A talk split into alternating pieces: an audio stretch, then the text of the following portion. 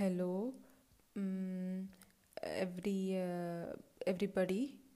Welcome uh, to this episode. Uh, I mean podcast. Today, uh, like what, uh, like what I'm going to say is, uh, you know, um,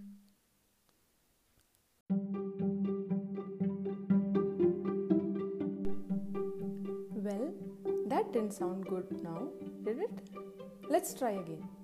Hello, everybody, and a warm welcome to this new episode of Bhasha Ventures.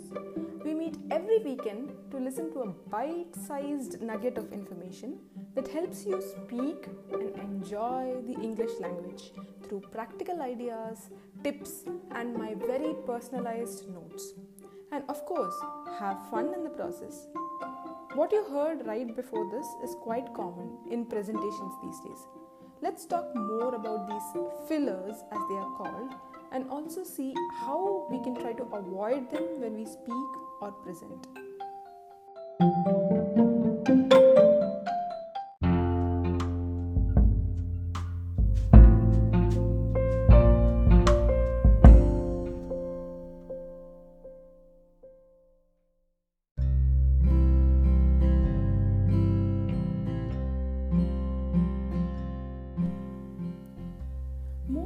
Common examples of fillers are uh,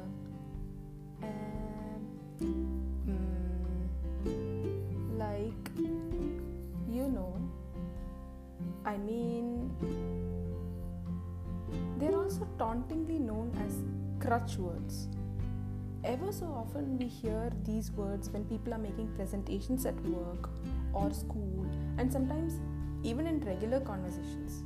Okay, so let me admit, I have been counting the frequency of occurrence of such fillers during meetings at work rather than focusing on the content itself. Now, you don't want your audience to do that to you, do you? So, let's see now why we use such fillers.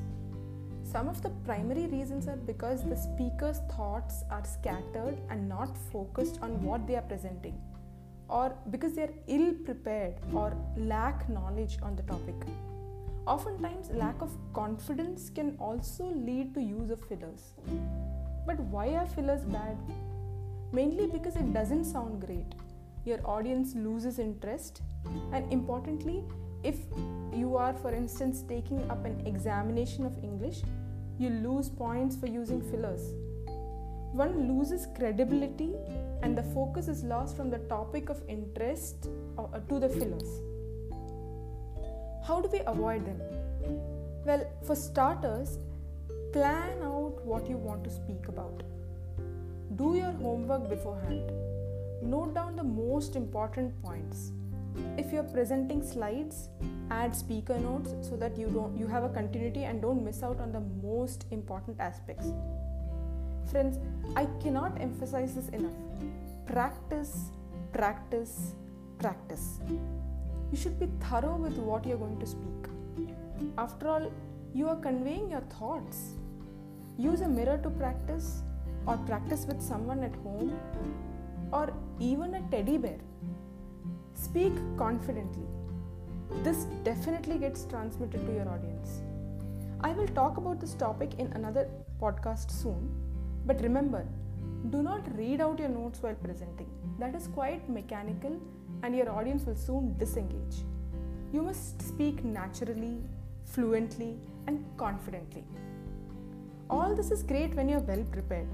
But what if you are put in a spot and suddenly have to talk about something you worked on recently?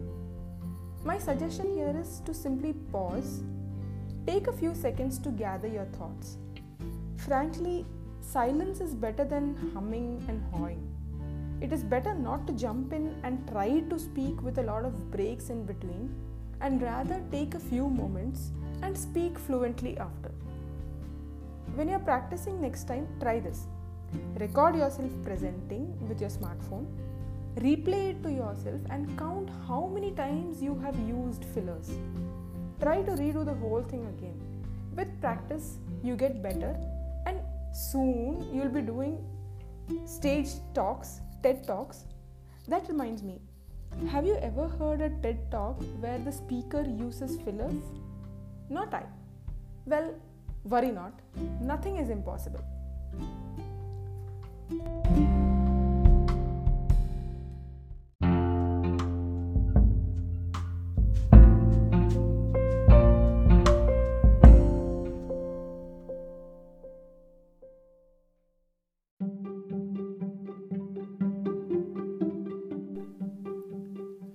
Write to me your comments on this topic and your feedback about the episode.